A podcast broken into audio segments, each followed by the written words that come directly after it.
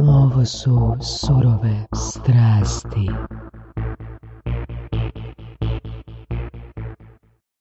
Znači, to je jedna zanimljiva stvar. Ja kad vas slušam, ono, najčešće slušam u autu kad se vozim i to mi je ono super, volim da se vozim sam, tad imam ono sve vrijeme, me time za podcaste. Ovaj, a, ali jako mi je teško razlikovati, ne znam, to je neko ranije rekao, kada koji od vas dvojice priča. Imate Je, vrlo slične, duboke se. glasove. Da.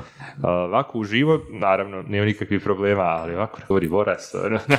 Da, čuli smo to. Mm, nekoliko, ne, ne, ne previše, ali ono neki možda, da. možda desetak, desetak slušatelja Da. je to komentiralo, ne? A nisi naviknuo ono tipa na stil pitanja koje Voras postavlja i... Je, ne, po tome ja nekako, znači semantičkom analizom je uspješ nekako, ono, malo su drugačiji stilovi definitivno, ali Ali to je ono zapravo, ne znam svako svoj glas, dok ga ne čuje ovako nekako na snimci. Meni se čini da imamo dosta različite glasove, jel? Pa da, i meni se čini isto, ne? Ali eto, Ali znaš ono, u biti, uh, pace and lead, ne? Iz, iz NLP-a. Uh, znači, nesvjesno se sinkroniziramo, što smo 100%. više, Moguće, što smo moguće, više ovoga moguće, 100%. uh, u komunikaciji. Ne? Evo, s nama je danas Adnan Misimović, jesam dobro izgovorio prezime? da, to je to, bravo. Ili je Misimović, kako se izgovara? E sad, zavisi, ako, ko, koji dio Bosne ili regije odeš, neko će ga drugačije izgovarati. A, Uglavnom, prvi put sam se izložio ovoga, nekim, nekim tvojim sadržajima, Prije nek- ja, ja, ja mislim dvije godine. Bojan Bernik je poslao link, a, ti si pokrenuo blog Tako je. i napisao si vjerojatno jedan od prvih postova, em, blog, se, blog ima naziv za radoznale. Jel Tako je, tako je, pa, e, Jedan od prvih postova je bio ono preporuke surovi strasti, tako da hvala ti na tome. pa to je onako bilo, mislim tada nisam ni sanjao da ću jedan dan biti ovdje, a ono surove strasti su meni nešto kao što bi doktor prepisao svima nama na Balkanu, ono šetajte u prirodi, budite malo više sa dragim ljudima i slušajte surove strasti barem jednom sedmično, jer to je nekako recept za dekontaminaciju. Previše je svega negativnog oko nas, ono, kad otvoriš neki portal, ono, bolje odmah da zatvoriš, jer sigurno ništa nećeš tu pročitati što te može obradovati ili izazvati neku pozitivnu emociju. A surove strasti su opet ono, neka pozitivna krajnost svega toga što čitaš inače u medijima. Znači, neke priče o ljudima koji nešto, koji se ne žali, nego nešto rade sa svojim životima, ono, i ti se nakon svakog drugog intervjua osjećaš inspirisan nakon razgovora, ono, e, pa mogu bi ja to, e, ovo super, e, ovo mora još više ljudi da čuje. I tako da, ono, ja sam generalno uvijek volio slušati, uvijek, zadnjih nekoliko godina slušati podcaste, ali surove strasti su pr- bile prvi neki e, podcast na našem jesku koji ono tick all the right buttons kad sam ja u pitanju. Onda sam počeo da budem neka vrsta evanđeliste, da širim to, govorim prijateljima i ljudi, ovo morate slušati jednostavno. Je ono. li teško ljudi nagovoriti koji nemaju iskustvo sa slušanjem podcasta? Je. E, znači, ono, ja sam i dalje iznenađen koliko malo ljudi zna šta je podcast uopšte. Istina.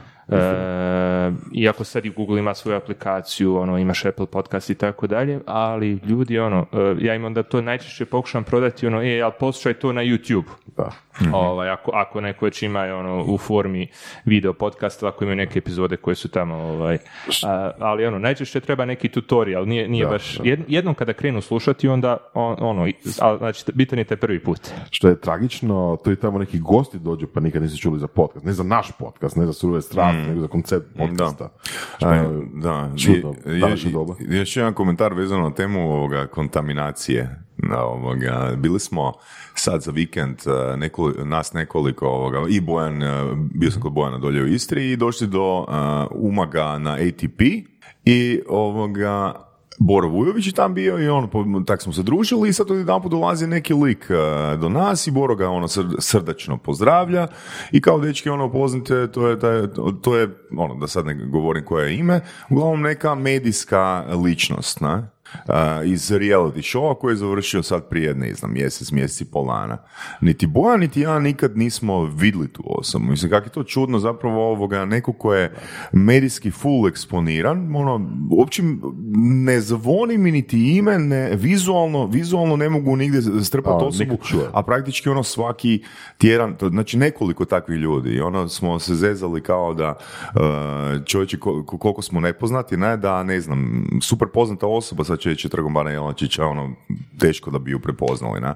ali opet zavisi kojim sadržajima se izlažemo. Je. Ne? A mislim da nekako ži- sve više živimo u paralelnim svjetovima. Dakle, otvoriš ono YouTube trending i znači ti top 10. Ja ne znam nikog od tih ljudi, to su uglavnom neki reality showovi, neki ovi novi muzički žanrovi i tako dalje, pa ono, i kad shvatiš, a to je očito nešto što većina, i znaš što je najsmiješnije? YouTube trending top 10 je isti u BH, u Hrvatskoj i u Srbiji. Znači, A da? deset, ono, može svako od nas provjeriti. Zanimljivo, da. Ovaj, ali, o, znači, ono što su meni tu dva zaključka kad pogledam pod jedan, ok, koliko su ljudi slični, to mi je super. Pod dva, ali opet, ja nemam sličnosti očito sa većinom e, stanovništva jer slušam neke druge sadržaje. I onda se nekad Pa da. moraš natjerati ovaj, Da. da. Da, malo onaj, da, da ne živiš potpuno odvojeno od, od svog društva. Često je u BH zezancija ako zaista hoćeš da upoznaš ono već prosječne ljude u njihov mentalitet i tako dalje, treba otići na najveći event u BH, možda i u regiji, a to je koji se jednom godišnje održava e, borba bikova u Čevljanoviću. I naravno, ono, kad recimo u Sarajevu, vjerovatno 1% ljudi otišao, ali to se dešava ono, pola sata vožnje od Sarajeva i tu bude 100-150 hiljada ljudi. Opa, Da. Naravno, to je ono kad e, pričam sa prijateljima iz Hrvatske, kažem ono nije to, ka- nije to okrutno kao u Španiji koride gdje ubijaju bikove, nego tu se samo bore i oba bika prežive. To, to je neki plus. Da. da. Da, baš smo ono zabrijali u taj bubble, a? Pa jesmo, da. Mislim, teško je izbjeći toga. Mislim, toliko stvari se nudi da ne možeš sve konzumirati, ne možeš sve proći, ne možeš sve imati pojma uopće da postoji. Filtriraš i uvijek sadržaj. Dobro, da, mi tu pričamo u surovim stracijama o poduzetništvu, o menadžmentu, o marketingu, o prodaju, o start-upovima, a zapravo ako ne pratimo, nimalo ne pratimo trendove, kako znamo kako ćemo se dodvoriti novim potrošačima? Ali mislim da je to cijela, cijela poanta stvari, jer ok, ako ideš mainstream, onda ideš za zaradom, onda ideš time da ne znam, da ti dođeš više oglašivača, da ti ideš to više, a, ne znam, sponzora, što god. A ako ideš, ali, ali to je mainstream, to je, to, znači to se sluša na stotine tisuća milijuna ljudi ili milijuna ljudi. Ovo što mi radimo, a, hoće li ikad imati takvu slušanost? Pa teško mi za povjerovat um, iz razloga jer ono, pre, predugačak je sadržaj. Mislim da je to razlog. Da, pr- mislim A da, ne- mislim a ne da da je zato, Ha? Ne, ne, ne, ne bi rekao da je tema, ne, bi rekao da je tema. Ja vjerujem da recimo kad bi se o, jedna emisija sumirala u- unutar, e, ne znam, 45 sekundi, da bi to baš bilo ono bum. Mislim da, bi to, mislim da bi to bilo bum. Ono, da doslovno samo nabacaju se a, ključne rečenice koje su gosti, koji su gosti unutar epizode izvo- i, izrekli, cap, cap, cap, cap, cap i video se završava i to je to, ne? Mislim da bi, mislim da bi to fakat e, imalo ono, možda 50-100 puta veći rič, ne? To bi bio kao neki TikTok format. Da, kod TikTok format. Ma, Mislim, vidim po sebi, zato jer sam, evo, zadnjih dva mjeseca sam na TikToku i ono vidim doslovno po sebi kak iz dana u dan više nemaš strpljenja niti dvije sekunde. Ako te dvije sekunde nešto ne zaintrigira, odmah, odmah svajpaš dalje. Ne, ne znam, jel imaš TikTok? Ma, naravno. E, TikTok, samo sam ga jedno probao kad je bila pandemija, ali ono, not my cup of tea, nekako, pre- ono, e, shvatiš da ti previše vremena može otići, a nakon toga ne osjećaš se nešto puno bolje nego. Ali ovo što čemu pričaš, koliko ljudi imaju manjak pažnje. To sam ja shvatio kad sam počeo pisati. I ono, natjerao sam se da pišem ovaj blog newsletter svake dvije sedmice. I ono, kako smo i tekstovi izgledali na početku, kako izgledaju danas, to je potpuno različito, e, jer e, ono, ti pišeš na kompjuteru, a većina ljudi čita na mobitelu, to je pod jedan. I kad čitaš na mobitelu, e, to malo drugačije izgleda. Neki kratki pasus na kompjuteru izgleda kao neki veliki blok teksta koji ljudima se ne da da čitaju. I onda ti moraš ono, svaka da, da, rečenica, poseban pasus, pa boldiraj neke stvari, pa ubaci dva, tri buleta, iako stilski, to inače nikad ne bi da pišem neki ono tekst i tako dalje. E, jednostavno da napraviš tekst da bude, da se može malo lakše, ja reći, skenirati, a manje čitati, jer većina skenira, znači se ono dobiješ, a by the way, taj newsletter uvijek ima manje od hiljadu riječi, može se pročitati u roku od manje od pet minuta, znači nije to neka velika investicija vremena, ali ono ljudima se ne da. Samo ono malo preleti, pogleda ima li neki podnaslov da im je zanimljiv i to je to. A opet pričamo o ljudima koji su e, jako zainteresovani, bar bi trebali biti za taj sadržaj, sami su se prijavili, nisu se odjavili. Tema je?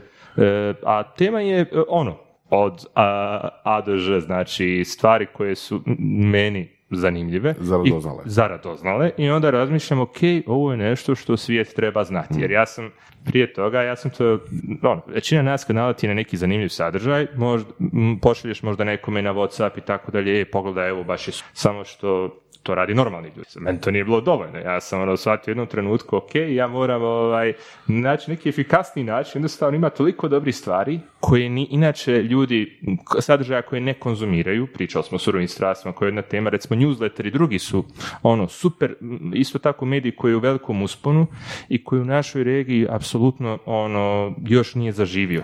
Newsletteri. Da, newsletteri kao format, jer ti, e, šta je super stvar kod newslettera?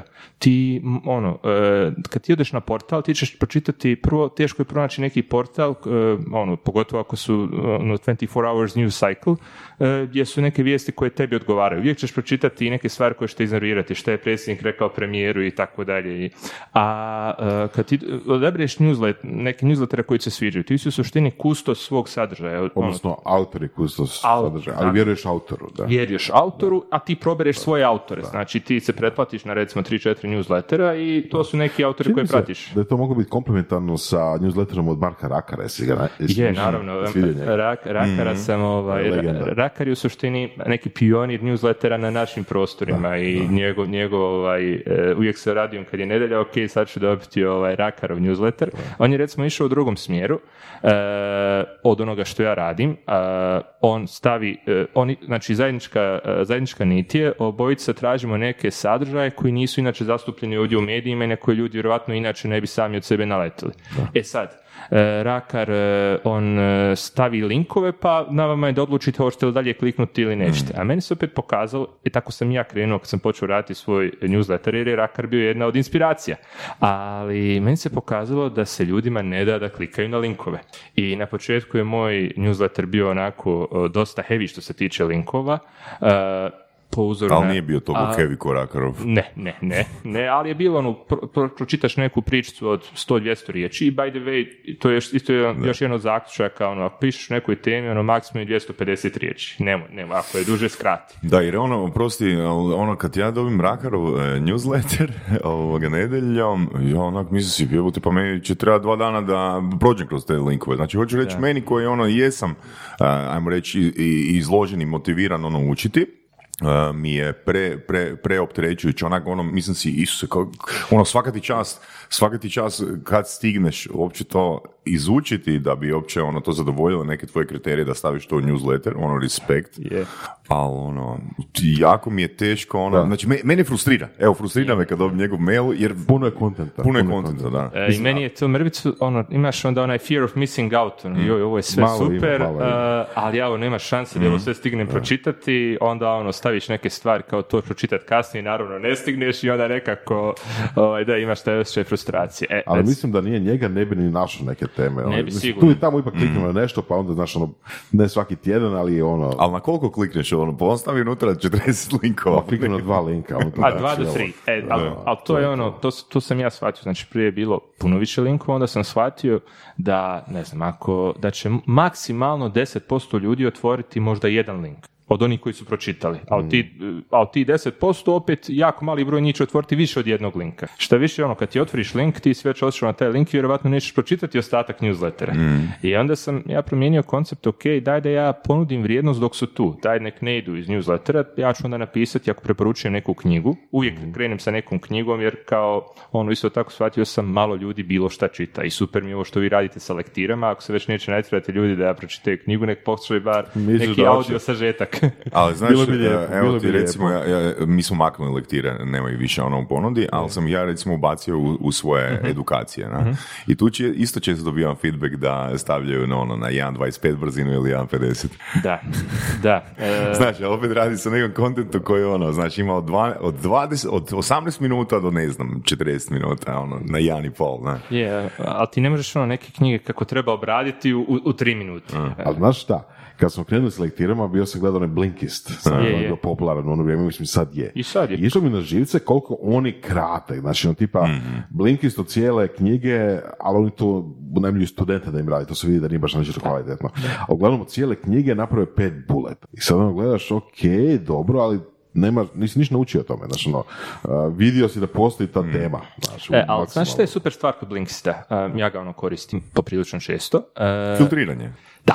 Znači, 90%, ono, čast izuzetcima, ali 90% ovih non-fiction knjiga stručne literature je ono jedna ideja koja bi isto tako mogla biti i neki ono blog post od Istina. hiljadu riječi i, ti, i ono, sasvim bi ti bilo ok. I onda autor kroz neki 15 poglavlja da bi došao do nekog page counta, ono samo primjer, primjer, primjer te ideje. Da. I u suštini Blinkist može ono poslušiti da ti vidiš ovaj, da li je to neka knjiga za tebe. I obično, znači kad pričamo o filtriranju, Blinkist mi je jedan od filtera, jer ono, čitanje neke knjige, to je investicija i vremena, investicija neke svoje emocije. Nekad ono, kad čitaš lošu knjigu, ono, jednostavno pokvariti dan. Ovaj, a drugi način filtriranja je eh, isto stranica koju malo ljudi koristi, Goodreads. Uh, kada ješ na Goodreads, to je u suštini kao mjesto gdje su svi knjiški moljci svijeta na, ono, na jednom mjestu i e, isto kao što na IMDb-u imaš ocjene filmova, pa ono, ako je nešto ispod šest i po, vjerovatno nisi li dati šansu ili serija treba biti iznad osam. E, isto tako na Goodreads ocjena bi trebala da bude barem četiri, jer to znači da su ti ljudi koji stvarno vole da čitaju e, ocijenili da je knjiga dobra. I na Goodreadsima e, se manje fejkaju ovoga reviewovi nego na Amazonu. Nego na Amazonu, to je tačno. Amazonu im baš i ne vjerujem. Da, da, da, je. A, jedan primjer ću dati samo da to skraći, skraćivanje, odnosno skeniranje sadržaja ili razbijanje sadržaja na manje komadiće. Jedan kolega, prije par, tjedana smo pričali uh, nekom kafiću nešto i sad mi pokazuje kao, e sad vidi ovo, kao šta je budućnost komunikacije. I sad ja gledam šta će za pokazati. Znači će pokazati, ne znam, neki novu, ne, novu vrstu Facebooka, novu vrstu, ne znam čega, Instagrama, nešto, nešto, nešto. Ne, on izvadi aplikaciju za financijske informacije. Znači tipa ono infor- informacije tipa koja dionica je ošla gore, dolje, ne znam šta se radi u kojoj firmi, kad će biti oglas uh, zarade, odnosno rezultata poslovnih i tako dalje. Znači, dosadno, mislim, ako te naravno to zanima, zanima te, jeli, ali u principu to su informacije koje nisu, nije neko štivo koje onako lagano čitaš. Uglavnom, pokaže mi tu aplikaciju, znači, sa, i kaže, sagle ovo, znači, ima aplikacija, i sad ima kao izvještaj, ne znamo šta se u Americi radilo sad, ne znam po kojem pitanju, i klikne, klikne button i izvještaj mu se razbije na komadiće od otprilike, ne znam, ono, jednog tvita, znači ono, tipa 150 znakova, tako nešto. I samo tih 150 znakova bude na ekranu. Znači ono, d- zapravo jedna rečenica, znači jedna rečenica točka. I? I onda on svajpa i dođe druga rečenica, svajpa dođe treća rečenica, svajpa dođe četvrta rečenica. I tako čita sadržaj. Pa ne znam da li ste primijetili, recimo, na Instagramu, TikToku, a, subtitlovi. Kad ono, stavljaš ono, svoje videoklipove, ono, subtitluje, pa imaš dva reda. Ok?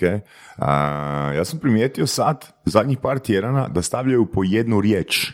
Ok? Znači ja sad kažem, rođen je u Sarajevu, radio u Beogradu, studirao na Bledu, Adnan Misimović, znači onda imamo, znači u jednu djelujuću sekunde imamo rođen, drugi je u Sarajevu, ali ono to ide full brzo, ono znači dinamično koliko osoba priča. Znači ideja je ono da, da te se vjerojatno vizualno stimulira da ostaneš ono asociran unutra. Pazi, ono, govorimo o klipovima od To 40 znači sekundi koji su čak i subtitlove ono smanjili na razinu jedne riječi. Na. I mijenjaju boje, pazi, mijenjaju boje ovoga subtitlova. Zeleno, bijelo, zeleno, bijelo, crveno, kužiš. Jel još Znači, ludo, plešu? ludo, ludo, ha? Je, je lo- još i plešu. da, da. I Zvuči mi neurotično. Je, je, Ja, to nekako mi samo još više stimuliše ove naše attention disorders koje imamo koristeći mobitele i tehnologije. Full, full, full neobično. da. A ovo što sam spominjao, dakle, zašto uvijek počnem taj newsletter sa knjigom? Jer nekako moje uvjerenje je da bi svijet bio bolje mjesto kada bi smo svi malo više čitali. I to čitaj na koju god temu da tebe zanima. To ne mora biti neka stručna literatura. Čitaj beletristiku, čitaj science fiction, čitaj stripove na kraju krajeva kreni od toga, ono, e, čitaj nešto što voliš dok ne zavoliš da čitaš generalno. E, sad, e, kad ti čitaš, onda se moraš malo i smiriti, nije ono nešto, daj da vidim šta, kako knjiga završava i tako dalje. I onda, ono, tje- e, praviš neke malo drugačije navike u odnosu na stil života kakav većina nas ima. Mislim da si to dobro rekao, da se moraš smiriti. Mislim da to možda, čini mi se meni u zadnje vrijeme najbolja stvar kod čitanja. Ako Da. Sve je užurbano i sad ono, moram se prisiliti da, ne znam, pola sata ili sat, ono, na miru s- sjedim i čitam. Ja, ja baš je skroz drugačije. Ja imam baš skroz drugačije iskustvo. Ja sam ono uzbuđen kad čitam. Da? Da, mene, mene čitanje uzbuđuje, pa zato, zato te hoću pitat. A, mislim, voljeti čitati, ono, zašto bi itko volio čitati? Čitanje je ili u službi zabave, ok, isto kao i ne znam, filmovi, serije, kazališne predstave i tako dalje, ili je u e, službi otkl- otklanjanja nekog problema. Tako je. Da. Znači, ako osoba ne voli čitati ono beletristiku, onda ono, jednostavno ima druga, druge načine Tako je. iz koje, iz koje zadovoljava svoju potrebu za zabavom. Ali ako osoba ne, nema problem ili ne misli da nema problem, onda niti ne treba, ne treba čitati. Jer velim, svaki put kad ja kupim neku knjigu ili upišem neki ono program, ja se osjećam uzbuđeno i izrazito ono preplašeno da nemam vremena odgađati to. Ako me razumijete o čemu pričam. Mislim da znači, da, mislim da da. na- na- Znači jednostavno ono, toliko je predivno ono ke unutra da, mi je, da. da se osjećam toliko glupo da to nisam znao prije ono pet godina, da sad moram u sljedećih 72 sata apsorbirati ono svo to, svo to znanje iz knjige Kužim, koje mi je falilo. Ne? Ne, ima i toga, naravno ima i toga. Mislim, ako, ako te knjiga ne potiče nekako, stimulira, nećeš čitati uopće. Mislim da nekakav roman, beletrizika, šta god, nećeš čitati. Pustit ćeš ju. Keyword je stimulacija, to si rekao. I ovdje znači, simulacija, ukol- da. ukoliko te- mora, to, to je neki baseline, ali čisto Znaš, ono, čisto taj postupak čitanja, to da moraš sjest, a ne sad, ne znam, zvat na telefonu, ne odgovarati na mailove, e, gledaš što se događa sa društvenim mrežama, nego sjest i čitat ili leći čitat, Ne je moraš, ali sad si rekao opet krivu riječ. Znači, rekao si moraš. Ne moraš, nego želiš. Kužiš? Jer evo, ja ću dati primjer kak ja pristupam učenju.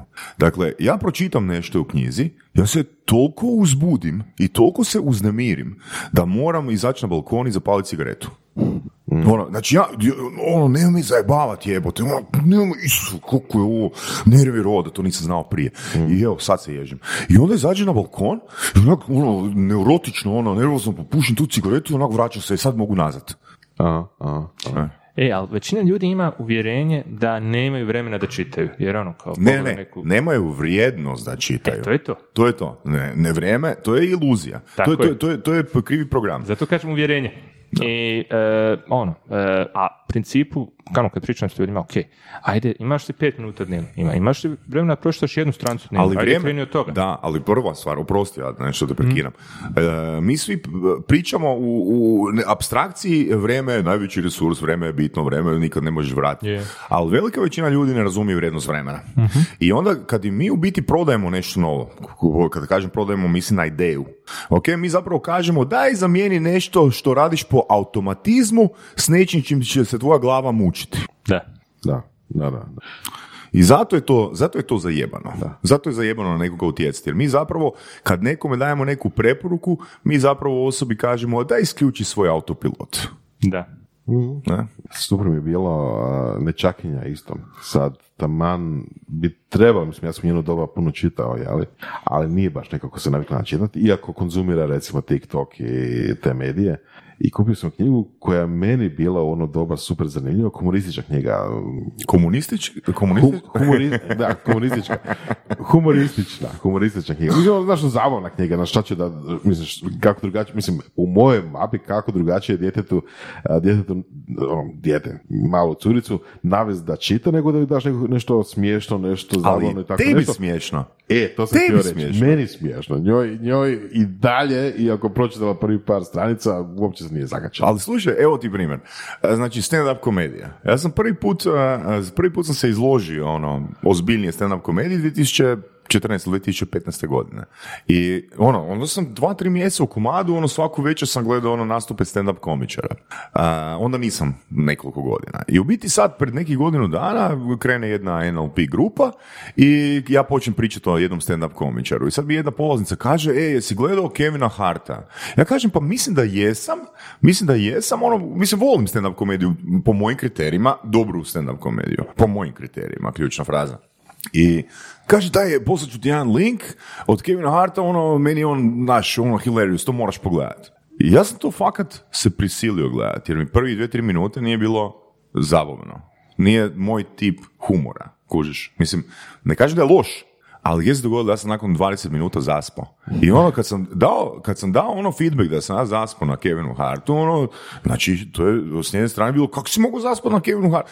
Pa zato ti kažem, mi govorimo o čitanju, čitanje je abstrakcija, ali čitanje čega? Znači isto i komedija. Kakva komedija? Kako Da, da, komedija? jasno, znači, jasno, jasno, imamo, imamo puno tih interesnih, vrednostnih niša, znači što je za tebe, što nije. I kad kažemo, e, ovo ti je zanimljivo, mi zapravo iz svoje mape ono kažemo, e, ne, ovo je meni zanimljivo, ja bi rado da ti ono to, ovo je meni smiješno, ja bi rado da, te, da to i tebi bude smiješno. Ne? Ali nismo se isprofilirali, nis- nismo se isprofilirali, nismo dobro niti isprofilirali ljude oko sebe da bismo ih e, newsletterom ili usmenom preporukom motivirali, e da, investiraj pet minuta u ovo. Ne? Jer, jer faz, kad govorim pet minuta, pet minuta je velika investicija. By the way, ne znam da li slušatelji znaju, ali meni je bila jedna zanimljiva, zanimljiv podatak, nikad nisam razmišljao prije o tome, da je 15 minuta, 15 minuta je zapravo 1% dana. O, Da. da, da, da, da, Da. da. Da, tako nije ni malo. A ono, da, ovo što ti govoriš, e, kada nešto preporučiš, da, ti zapravo tražiš da neka druga osoba uloži neki napor. Znači, to je s jedne strane čak i malo i sebično ponašanje. Ali onda se, onda barem ti uloži napor, pa reci tri, pet rečenica zašto je se tebi to svidjelo, pa ako se to osobi nešto od toga, ono, onda će dati veću šansu. Pa onda ima, ima s nečim da uporedi, da li se to uklapa u njen referentni sistem. Koji, koji si ti svoj problem rješavao pokretajući blog uh, za radoznalu? Mm, jednostavno, ono, e, sad naknadne pamet vidim da sam rješavao više problema. A, inicijalna potreba je bila, ok, e, deko- ta dekontaminacija. Daj da malo ljudi imaju mogućnost, ako žele, da pročitaju neke sadržaje koji će biti pozitivni. Jer nekako osjećam da je neka moja misija da povezujem ljude, da gradim mostove među ljudima, možda koji inače ne bi ni sreli se, ni sarađivali poslovno, ni pričali, ali možda ako ih spojim, možda se nešto desi. I općno se tako i desi. Ili, kažem, da izložim nekim sadržajem, možda sigurno je barem 20 ljudi počelo slušati podcaste e, nakon ovoga što sam ja pisao. I to mi je super. Znači, jer to ono može biti... Jel su ono- nastavili slušati? Je, je, je, je. I ono, znam doktor, to se ono svako malo neko javi, e, jesi slušao ovo i tako dalje, a a znam da nikad prije toga nisu znali šta je podcast, tako da mi je, da mi je to super. Znači, jedna je stvar bila je nešto što je vezano za neki moj osjećaj svrhe, a to, a, to je opet ono, daj da ja opet e, tome onda isto tako stimuliše, da ja usvojam neka nova znanja, a, a kad pišeš o tome, tek tada zapravo to procesiraš na pravi način. E, pisanje je super moć. U odnosu na?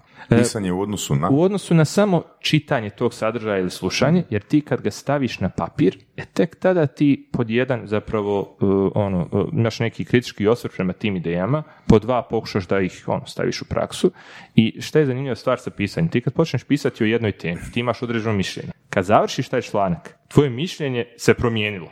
Znači, pisanje ti pomaže zapravo da bolje razmišljaš. A ono što je ironija je što sam ja prije ovoga mrzio pisanje. Dakle, ono, jednostavno imao sam otpor prema tome, ne da mi se pisati. Sjećam se u srednjoj školi.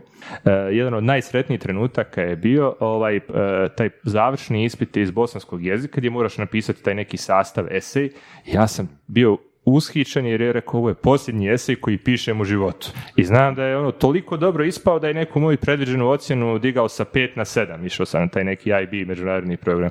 Ovaj, ali čisto iz moje sreće što više neću morat pisati. I sad ovaj, a, i onda sad pet, flash forward 15 godina kasnije ja ono nešto pišem e, malte ne svaki dan. E, a, I šta je isto tu, e, ne, nije mi uvijek drago pisati, nekad je pritisak, ali se uvijek super osjećam kada nešto napišem. Znači, nakon toga je fantastično. Mhm. Um, sad sam se sjetio zapravo, već nismo dugo pričali o tome, ti si Boras imao sličan pokušaj. 2014. godine. Čega? Opušteno. Aha, da, da.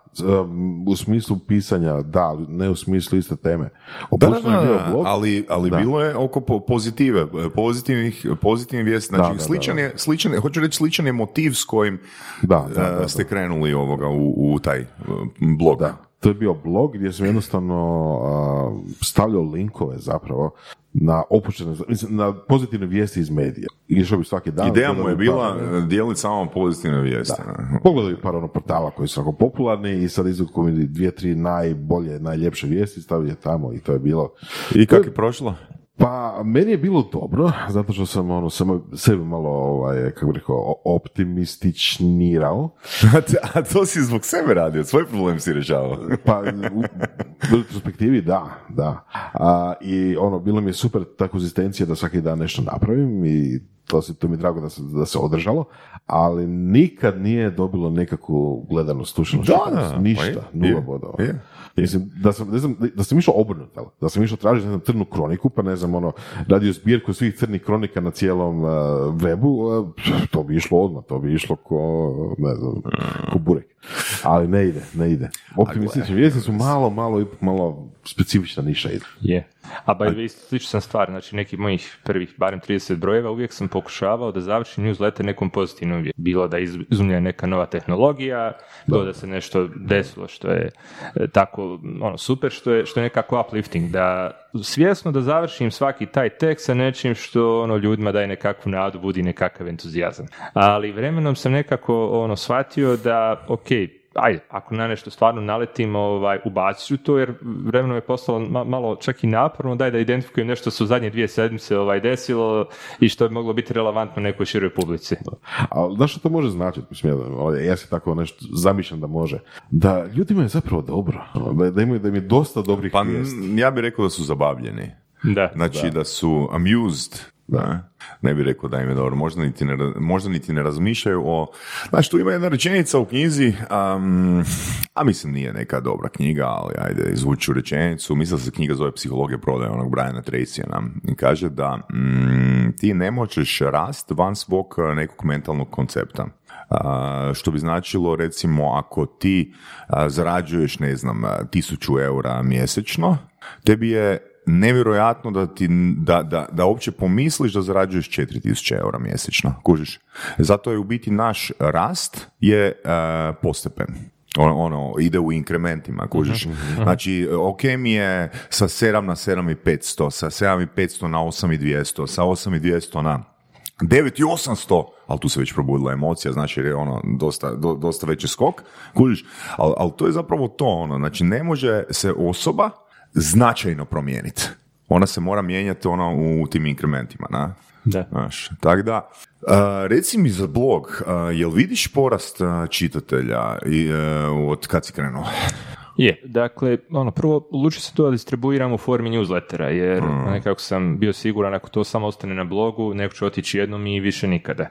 I da, e, s obzirom da se ja nešto ne trudim previše po društvenim mrežama da to promovišem, ono, to organski raste i svake sedmice ti dobiješ neke nove ljude koji se prijavi, najčešće to ide nekim word of mouthom. Dakle, mislim da newsletter kao e, forma dobija nekakav traction, znači neki uzlet, s tim da i dalje mislim ako neko... U odnosu na kada? Prije dvije, tri godine? U odnosu na prije dvije godine kad Da? sam to krenuo raditi. Znači, misliš da ljudi danas više konzumiraju newsletter nego je, prije? e, pa evo, pogledaj, čak su onaj i e, recimo Telegram HR je pokrenuo neki svoj newsletter sa Mhm. vijestima. E, jer u to doba kad sam počeo pisati, znači nijedan XU medij nije imao svoj newsletter. Znači, Dobro. nijedan. A sada i, ono, Telegram bio prvi, sada ih već ima, ono, više. Dakle, polako to ulazi na mala vrata i isto kao podcasti, mislim da kasnimo nekih 3 do 5 godina za zapadnom Europu, mislim da to dolazi. Jer newsletter kao format ima neke prednosti, ono, ti čitaš možeš otvoriti taj mail i ne moraš otvoriti taj mail. Dakle, o- ono, i ko- koliko ćeš ga detaljno čitati i tako dalje. I plus da e, newsletter, pošto najčešće dolazi uvijek u isto vrijeme, znači ja ga šaljem svakog drugog četvrtka, m, Rakar šalje svake nedjelje i tako dalje, stvara naviku kod čitaoca, stvara se neka ono, e, ok, ja, ja to tada radim, ja to tada čitam. E da, ali e, znaš kaj me, e, kaj me brine kod te navike? Znači, da li je um, objavljivanje jednog sadržaja svaki dva tjedna a, dovoljno za stvaranje navike a, s obzirom na to koliko se ko- koliko smo sadržaja izloženi u 13 dana između, ne? E, to je dobro pitanje, ali ono, s vremena na vrijeme napravim neke ankete među svojim čitaocima i ono, jako često odgovor je, e, super da ovo ne šalješ češće, sviđa mi se sadržaj, ali da je svake sedmice ja to ne bi stigao pročitati. Naravno, to je stvar nekog uvjerenja, ali izgleda da je sad za sad ovo taj neki tempo, a Drugi razlog zašto to radim, jednostavno to je neki ono, commitment device koji sam napravio, rekao sam šta god da se desi, ja ću svakog drugog četvrtka da izbacim taj sadržaj. I nikada do sada nisam to propustio. I da, da sam recimo rekao još jednom mjesečno to raditi rijeđe, onda nema šanse, sigurno bi to odustao već nakon nekog vremena. Znači ovo je neka meni zlatna sredina da znam šta god da imam, jer to radim u svoje slobodno vrijeme iz hobija, nemam nikakvu želju da na tome zaradim. I e, ono, kakav god da će biti poslovni tempo, neke životne situacije i tako dalje, u međuvremenu sam, znači ako sam počeo pisati se i oženio i dobio dijete i promijenio karijeru i počeo svoju firmu i tako dalje i prošla je cijela pandemija valjda, e, ali ono što je bilo konzistentno jeste da svako drugog četvrtka sam izbacivao neki sadržaj. I ono, ako neko želi da ono, počne nešto tako raditi i objavljivati, bilo da je to podcast, newsletter, bilo što treći, ako mogao samo jedan savjet dati, to je ta konzistentnost. Zanimljivo da si rekao da je da su newsletteri budućnost, odnosno da newsletteri vani su uh, rašireni nego kod nas i da to dolazi kod nas. Palo mi na pamet, pa ima tako par, ima recimo onaj Morning Brew, jeli, kako se već zove. Ne znam, ne znam. A to je fantastična stvar. Ista, mislim, isto je newsletter i meni je, mislim, preplatio sam na njega i onda sam nakon par mjeseci ga smaknuo zapravo, jer mi je prečesto dolazi. A koliko često dolazi? On je jednom dnevno i Morning Brew je otprilike neki ono rezime šta se dešavalo prije svega na financijskim tržištima, na biznis sceni u Americi. U jedno vrijeme, dok mi je to bilo jako relevantno, e, sam ga ono čitao svaki dan, onda sam shvatio, ok, ima, ima drugi newsletter koji će mi isto to ispričati jednu sedmično i to je ta količina informacija koja mi treba. Ali Morning Brew je super jer je on sam digao popularnosti drugih newslettera. E, to sam htio reći, da. Nekako, nekako znači, slažem se s tom, znači, to vani postoji, to vani funkcionira, barem za nekakve niše i tako nešto. Sad samo pitanje kako to preslikati kod nas. Je. Da. Možda imam ideju, ali ok, neću sad o tome, to je ona riječ koju ne spominjem još. da, a koliko ti, treba, koliko ti treba vremena ono da pripremiš uh, taj newsletter? Mislim, kad kažem vrijeme, ako recimo je to preporuka knjige, onda znači čitanje knjige plus pisanje teksta. Mm. E, ovako, dobra stvar je što imam dosta toga, ajmo reći na lageru, što sam nekada ranije čitao i tako dalje i onda ne moram da čitam ponovo cijelu knjigu, dovoljno je da pogledam neke svoje zabilješke ili ono, da se, da se podsjetim što je to na mene najviše rezonovalo. E, sam proces pisanja je, ja bi volio kad bi to radio na način danas ću napisati jednu stvar, sutra drugu i tako dalje, ali najčešće tu radim ono, po metodi sprinta. Sjednem, odvojim četiri sata, ono, stavim tajmer i izbacim u, i najčešće to bude ili srijeda kasno navečer ili četvrtak rano ujutru, jer ono, rok te motiviše, ali to tako biva. A što se tiče ovog samog istraživanja, jednostavno to je neka vrsta načina života. Ja sam radoznao po prirodi, mm, ono, ide mi na pub kvizove, zanima me trivija generalno i tako dalje. Jednostavno mislim da me ono zanima možda mrvicu više stvari nego što zanima prosječnu osobu. I ono, ako gledam neku, nešto na Netflixu, neko kaže neku skraćenicu, neki pojam koji ne znam, meni nije mrsko da izvodim mobitel, da izgooglam o čemu se radi. I onda najčešće si pročitao jednu stvar, pa ti to dovodi na drugu, pa na treću i tako dalje i onda zaboraviš šta si gledao uopšte. Da, znači ono, svakodnevni život. da. Da. A rekao si da si tijekom newslettera primijenio i karijeru i osnovao svoju firmu, pa kako je to bilo? Kako, je- kako je, kako je tvoj život izgledao prije, a kako je poslije? E, s- rekao bi zapravo, tu su, e, kao je uvod, tu su dva ključna događaja bila, znači, ok, pisanje newslettera je jedna, a druga stvar je bila, o, o, dakle, poznavanje moje supruge i naš brak, to je nešto što je zapravo imalo veliki utjecaj na ostatak mog života. Znači, ono, Normalno. savjet, ako ne znate šta ćete sa životom, oženite se, žena će vam sve objasniti. A, ono, kako je neka moja priča tekla, ja sam, e, ono što me, što je do- dosta obilježilo moj život je, znači ja sam druga generacija porodičnog biznisa. Moj tata je nekad e, krajem 90. pokrenuo firmu i ono, moje odrastanje je bilo svaki raspust, ajde idemo, radim u skladište, lijepim deklaracije, slažem police, od osnovne škole pa nadalje. I uvijek je nekako to vislo nad glavom, ok, to tebe negdje čeka, ti imaš neku tu odgovornost, u suštini i teret, ti jednog dana tu treba nešto da radiš, nešto da preuzmeš i tako dalje. I to je dosta ono usmjerilo i fokuse tokom mog odrastanja. Ono, mene je zanimalo dosta nekih stvari, o, ali nekako sam znao, ok, ja mogu postati doktor, ali ću se svejedno morati baviti ovom firmom. Pa ajde bolje onda da se edukujem za to da mi da malo veću šansu. Ok. Uh, ono što je bila uh, što mislim da je bio sretna okolnost i super stvar koja mi se desila je što nisam počeo raditi u toj porodičnoj firmi. Kažem, počeo zvančno raditi nakon faksa, ono da neko iskustvo koje će biti upisano u radnu knjižicu, nego sam uspio doći do toga da počnem kao trainee, kao praktikant u jednoj međunarodnoj korporaciji tu u Austriji. I to je, e, tamo sam radio dvije godine, pa zatim neko vrijeme u istoj korporaciji u Beogradu i to je nešto što je ono, baš puno značilo za moj dalji život iz više aspekta. Pod jedan, vidiš da ta porodična firma i stil vođenja kakav je u njoj, to nije jedina stvar na svijetu. Ima i drugi stilova vođenja koji isto tako daju rezultate. Pod dva, vidiš da zapravo cijela pojenta tih korporacija je što su oni napravili sisteme i procese da To, to, to. prosječni ljudi koji se prosječno trude, koji su prosječno motivisani, mogu da kontinuirano izbacuju nadprosječne rezultate. Znači, ne moraš imati neke ninja. E, da, dakle, i to se dešava stalno, svaki kvartal, svaku godinu. A ja sam počeo raditi 2008. za vrijeme, ono, kad je tek krenula globalna kriza. A, znači, vjerovatno, neko bi rekao najgori, a možda i najbolji trenutak da vidiš ka- koliko brzo se jedan tanker, jedna korporacija od ta 60.000 ljudi, ono, koliko brzo zapravo može promijeniti kurs. A, a drugi pozitivan aspekt tog iskustva je bio, znaš, ono, the grass is always greener. E, uvijek misliš da je nešto negdje drugo bolje idealiziraš dok sam to ne osjetiš. Onda shvatiš da ono, korporacije koliko god imaju super stvari, isto tako imaju stvari koje se nikako ne sviđaju, a koje u porodičnim obiteljskim biznisima na Balkanu su drugačije. Znači, prije svega, opet su ovdje nekako ljudi u centru svega i to kad kažem ljudi, mislim zaposleni, više se njih nekako doživljava kao članove porodice, ako neko ima neki problem, pomoći ćeš mu, imaš razumijevanje. U Nad, nadprosječni ljudi daju ispod prosječni rezultati. Nažalost, i to se, ako gledamo, ako gledamo ovaj, statistički, tako ispade, da. I rekao bi, nekad čak iz perspektive zaposlenih zna, zna bolje biti raditi za manju porodičnu firmu nego za korporaciju. Najčešće si ti u korporaciji opet samo broj. I iz nekog razloga u korporacijama mm, ljudi sa određenim sklonostima, neću reći psihopate, ali ljudi ovaj, sa, Ali, ali ćeš reći.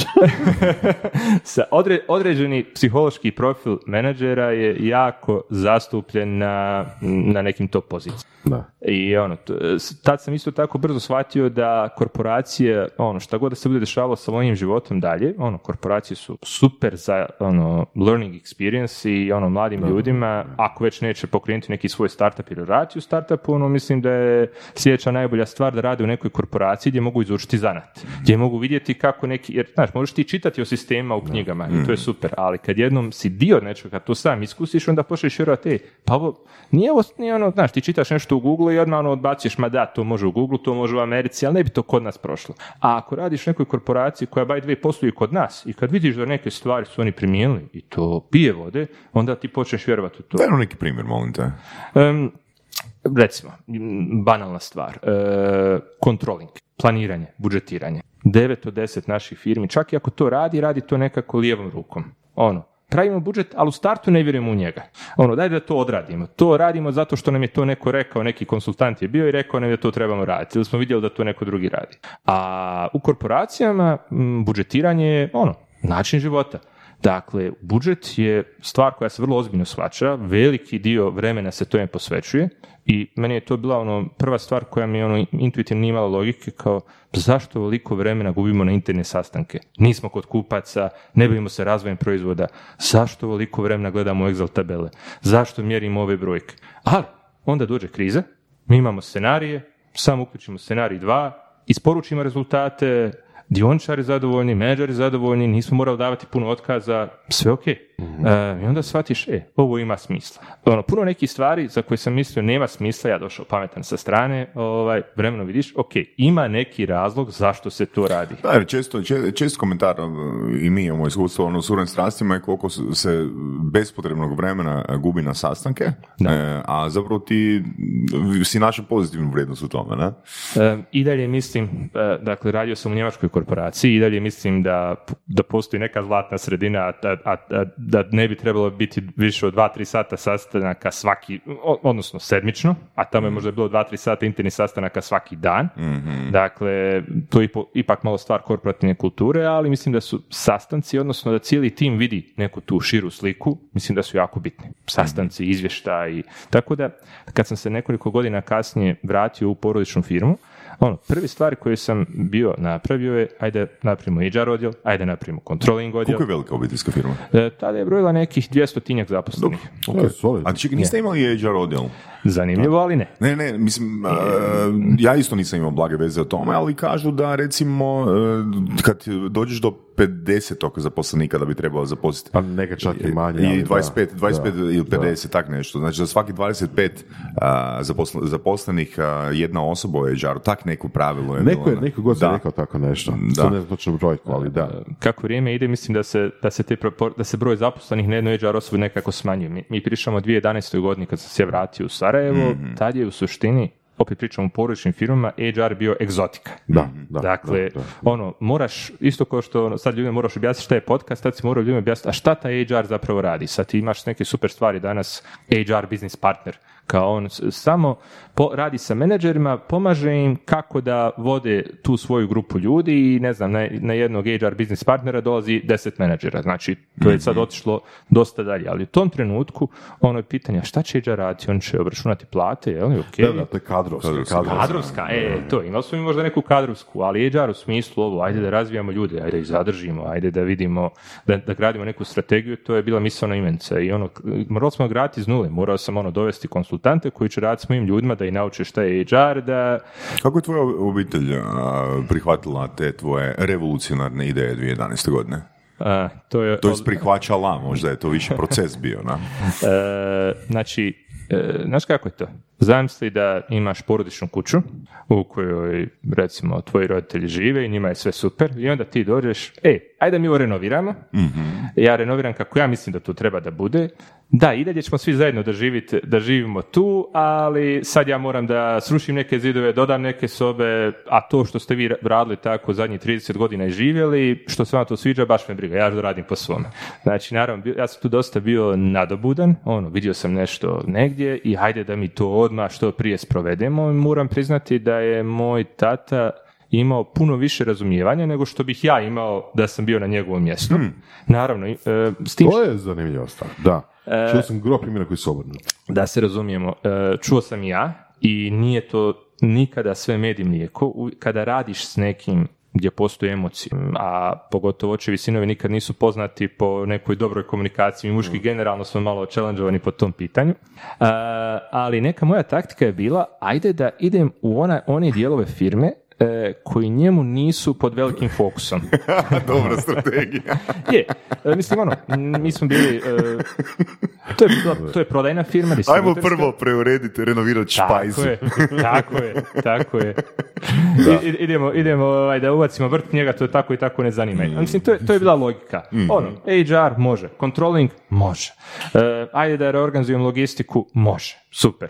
E, ono, tek, trebalo je neke 3-4 godine dok sam ovaj... Mislim, Dok je on skužio da se firma promijenila. je i dok sam ja onaj došao do toga da malo neke ove stvari koje su njemu bitne odnosi sa partnerima, e, naplata, prodaja i tako dalje. Znači neke stvari koje je on pratio i na osnovu kojih je u suštini firma preživjela i uspjela do tog trenutka. Jer on je shvatio, ok, ja, ono, ja vodim firmu kako je samo ja mogu voditi, nemam neke sad ovaj, ninja oko sebe, imam ljude koji su tu od prvog dana koji me prate, super, Znači, ali ja moram biti znači i e, generalni menadžer i menadžer za svaku od nekih njihovih pozicija. Dobro, ok, ja ću onda pratiti ta tri KPI-a koji meni trebaju. I to je super kad bismo mog tatu ili bilo kojeg preduzetnika mogli klonirati. Tako je. Jer samo on na taj način može voditi firmu. Znaš, kad bi ti tu pokušao nacrtati neku organizacijonu strukturu, to je bio heliocentrični sistem. Imaš njega u sredini i onda neki 17 krakova, 17 je ljudi bilo koji su njemu direktno raportirali u tom trenutku. Da. I znači to je čovjek ogromne energije e, i on to može i on to voli i to je super. Ali ja sam shvatio, ja nema šanse da bi ja to mogao raditi, a još manje šanse da bi nekog sa strane, profesionalni menadžer mogao da se tu snađe. I onda je tu postala neka moja misija, ajde da to prepakujemo polako, inkrementalno, na način da ako, kada, ako, kada u jednom trenutku počnemo dovoditi profesionalne menadžere sa strane, znači ljude koji su već vodili neke ljude, timove, možda radili u korporacijama, da ne bude prevelik gap, preveliki jaz između toga što su oni navikli gledati, a znam što su navikli gledati jer sam radio u korporaciji, i između toga što će ih ovdje dočekati. Da, da. Ali to je bio postepen proces. Od četiri godine. Pa, rekao bi možda deset godina sve u svemu, ovaj, ali da, četiri godine nekog samo pripremanja terena za neke ove veće rezove i ono, polako dola, ono, građaju nekih ljudi iznutra, ulazak nekih ljudi drugih na mala vrata i tako dalje. Naravno, ja sam tu napravio bezbroj grešaka i to je jedna fantastična privilegija koju sam ja imao, da ti imaš neki poligon gdje možda isprobavaš svoje ideje. To nikada ne bi imao u nekoj korporaciji. Ono, znači, ok, ajde vidimo ko je najbolji za controlling, ko je najbolji za HR, ko je najbolji za logistiku, u smislu konsultanta, pošto nemamo znanje unutar kuće, ajde da ga platimo, ajde da pokušamo nešto napraviti. Naravno, većina tih e, projekata nije u potpunosti uspjela. Mm, Jer, naravno, ja, ja sam tada bio klinac i ono, ja sam mislio, ok, ako imamo dobru ideju, ako je to nije drugo uspjelo, mi ćemo sigurno sve to i ovdje ovaj, moći realizovati. Trebalo mi je puno ono pogrešaka da shvatim koliko je zapravo bitno da je možda 10% osmišljavanje promjena, a 90% je njihovo sprovođenje. Znači, Mhm. To meni- su te tablice i sastanci, ha? je. Je i beskonačan rad sa ljudima i beskonačni razgovor. Ono da, jer e, šta je ono često, ja se svaki dan sam se morao na to posjećati, slika koju ja vidim, šira slika, i slika već koju vidi moj prvi tim je, su potpuno dvije različite slike. Kad dođemo nekoga koje je opet već treća razina, koja je na prvoj liniji, oni vide nešto skroz deset. I koliko je zapravo bitno da iznova, iznova, iznova ponavljaš neke poruke, da pričaš sa svim e, ljudima u organizaciji, ne bi nekako se došlo do, do nečega što, što može ići prema dalje. Recimo, e, Alan Žepec koji je bio vaš gost, on je dosta mi pomogao oko toga kako komunicirati, kako integrisati tim.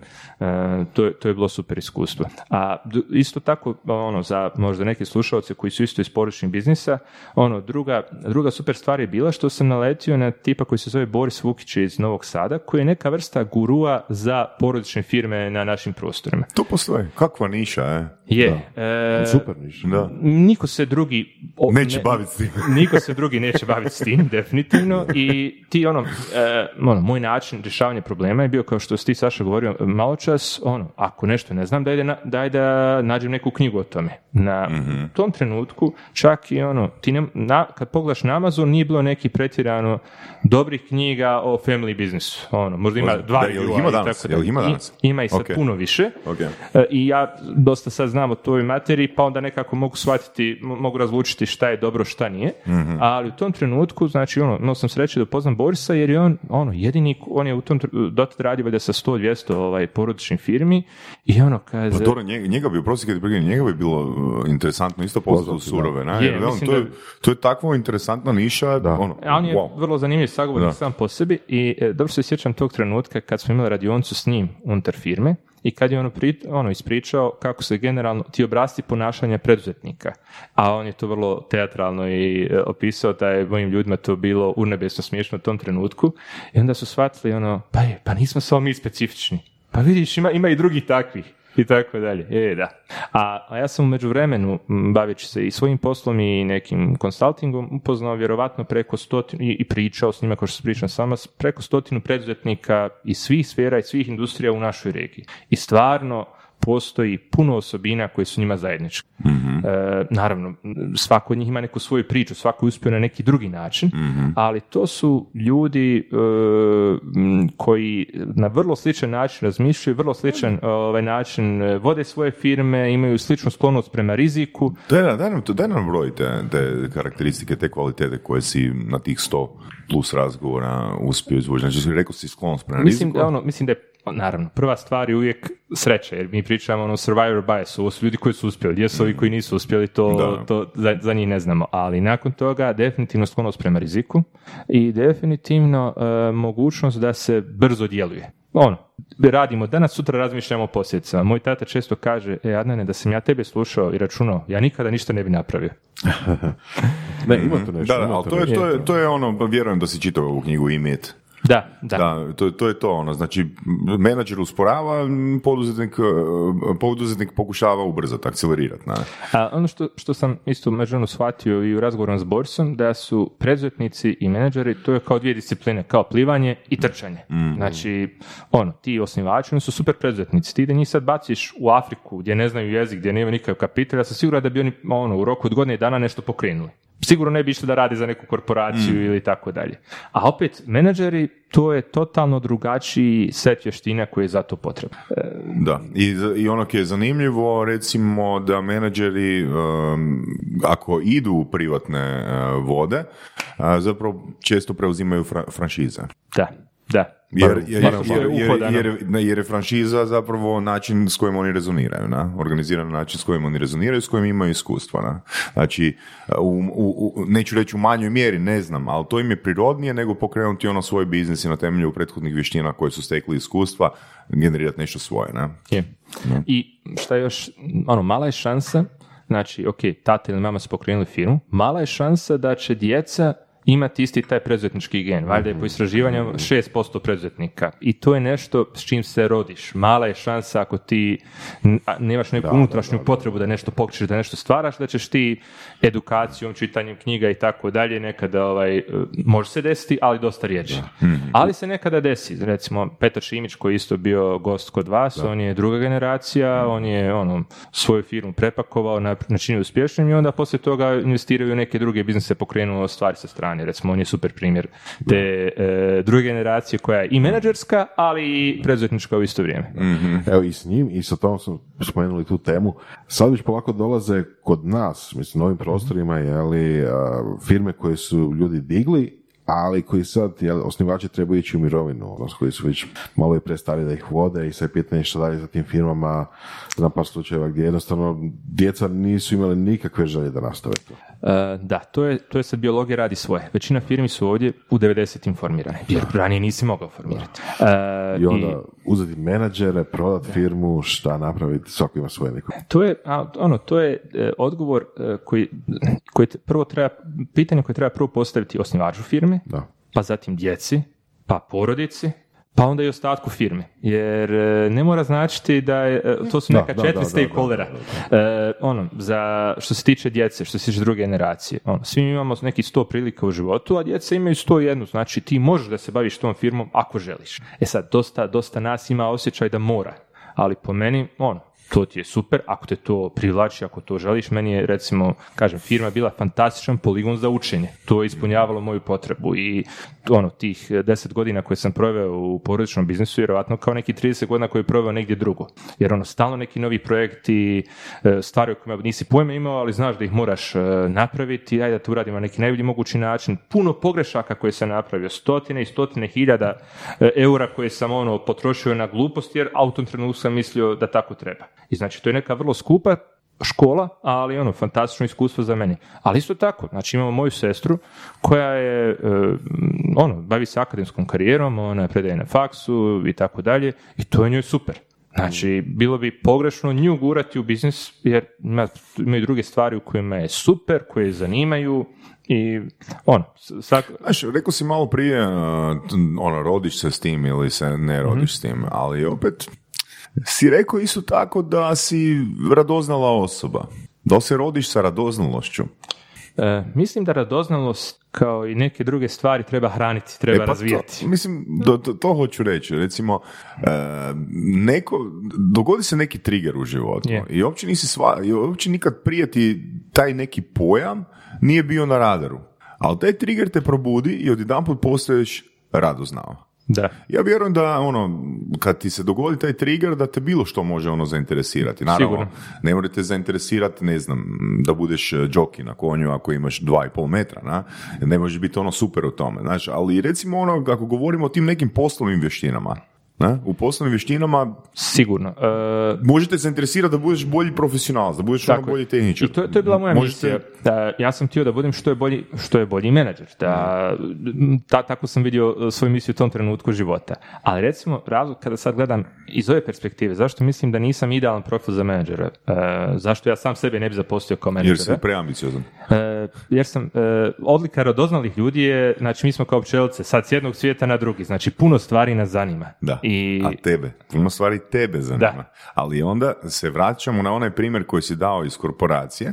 Mhm. Znači imamo ispod prosječne ili prosječne ljude koji daju iznad prosječni Tako je. rezultat. Tako je. Dakle, da li bi taj rezultat davali da su oni iznad prosječni? Jer e, tehničari bi zapravo trebali biti marljive pčelice koje, ono, koje žive za svoje slobodno vrijeme. Tako je. Jel, jel ima smisla? Da, da. A? Žive za svoje slobodno vrijeme, a tu su samo da odrade posao.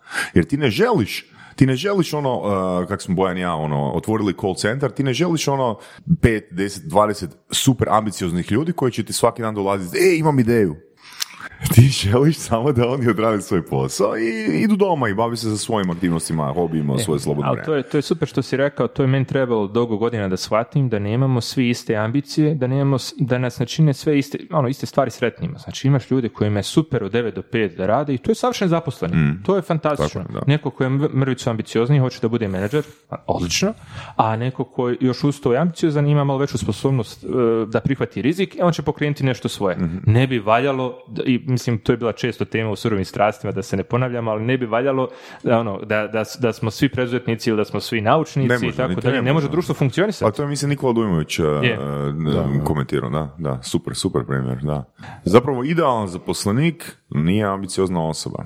Odnosno, većinu- odnosno zadovoljava svoje ambicije i ostale životne potrebe. On zadovoljava KPI-eve. Da, ali ono, ono, to što radi njega ispunjava na neki način koji mu je dovoljan da očekuje od posla, jer vjerojatno ostatak nekog ispunjenja pronalazi u drugim stvarima, je, porodica, tako hobi i Tako tako je. dalje. Tako je. Da, e, vjerujem, vjerujem, ne moram uopće biti u pravu da je rijetko koji zaposlenik će se probuditi u tri u noći i reći, "Isus, kako imam dobru ideju za sutra isprovat na poslu.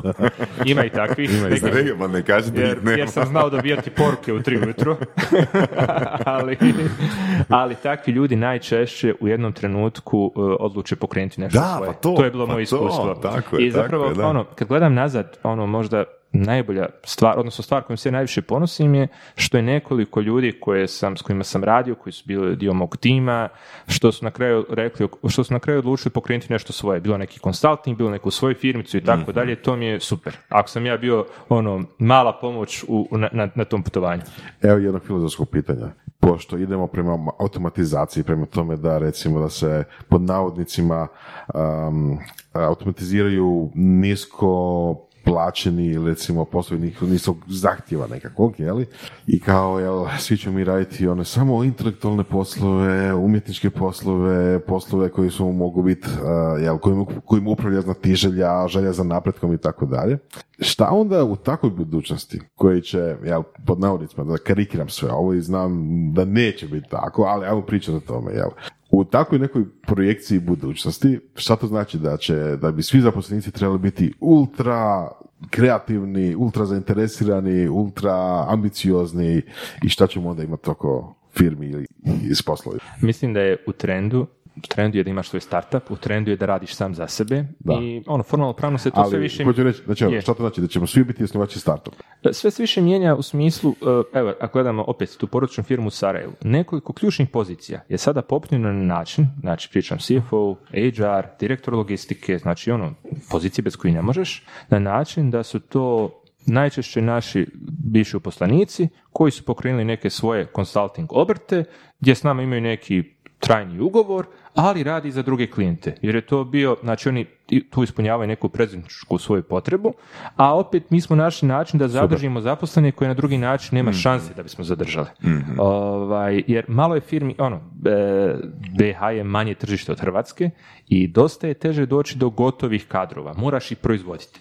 A jednom kad ih proizvedeš, onda dolazi konkurencija, daje im hiljadu maraka ili eura više i naravno, ono, oni svaki dan, svake sedmice bez pretjerivanja dobijaju ponude od nekoga.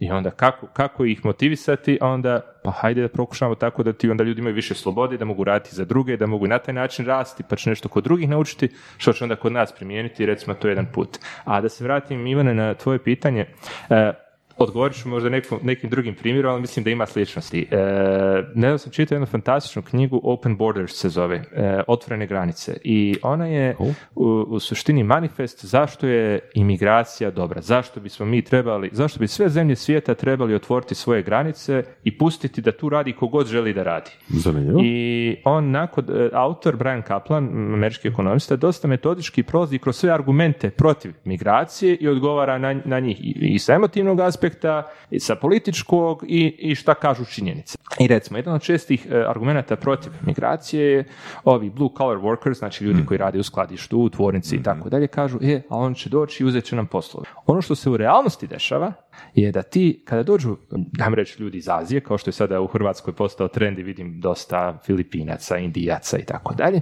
e, oni će najčešće raditi, znači, te poslove koje naši ljudi ne žele da rade, ako je neko do sada, ne znam, nije radio u skladištu, spremao robu, ti samim tim što znaš lokalni jezik, ti postaješ šef ovima koji su došli. Ok. Znači, ti već imaš neki level up samim time što, što si tu, tu od ranije. E, Ok, ali to zapravo znači da neće biti neka situacija da, da ćemo svi biti uh, kreativni direktori i, i pokretači startupa i sve skupa, da će uvijek biti neko koji će raditi, jel, kako bi rekli, Blue collar poslove. da, blue collar poslove. Mislim, to je, mislim, ako bi išli u SF, to je pitanje ono, ko u SF-u uh, čisti zahode, jel? Da. U WC. ali to je, to- svejedno to je, ono, pošto sam e, fan Star Treka i te budućnosti, e, idealizirane u kojoj nema ratova, u kojoj između Da, svi su kreativni, svi Tako su je. ono... Ja se nadam da ćemo ići ka tome da će veći procenat ljudi raditi e, poslove koji ispunjavaju, a ne raditi poslove samo da bi preživjeli. Jer e, ako dođe neko iz Indije ko tamo ono, radi za dolar mjesečno i ovdje čak radi neki manuelni posao, njima je tu opet neki ogroman iskorak ispunjenje nekog sna. I, a opet njihova djeca ono, vjerojatno imaju ono, isti level playing field kao što imaju i djeca ljudi ovdje.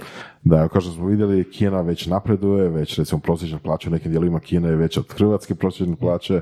Znači Kina je još malo ta zemlja, pa će onda prijeći na Indiju, pa gdje ćemo onda ići u Afriku, pa ćemo ići možda u Južnu Ameriku, jel? I uvijek će biti neko ko će raditi te poslove. S tim da baš u toj knjizi Ja. kaže da e, opet e, pričali smo o ovoj sposobnosti preuzimanja rizika, da samo po svim tim istraživanjima i podacima 10 do 15% populacije će ono, smoći hrabrost i otići negdje drugo. Jer, ono, e, zemlja u kojoj živiš je dio tvog identiteta, tu su ti prijatelji, tu ti je baka i tako dalje, jednostavno ono, ima puno okolnosti zbog kojih ti ne želiš da ideš. Mislim, Ček, to je- 10%? Da, da, da, da dođe kao- 10% indijaca. U Hrvatskoj specifično.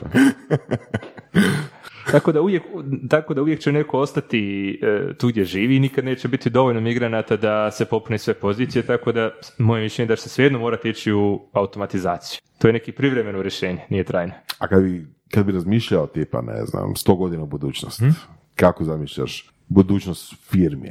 Znači, mi uh, snimamo uh, TikTok i YouTube videa i reklamiramo naše biznise, a za nas rade Indijci, Pakistanci, Filipinci.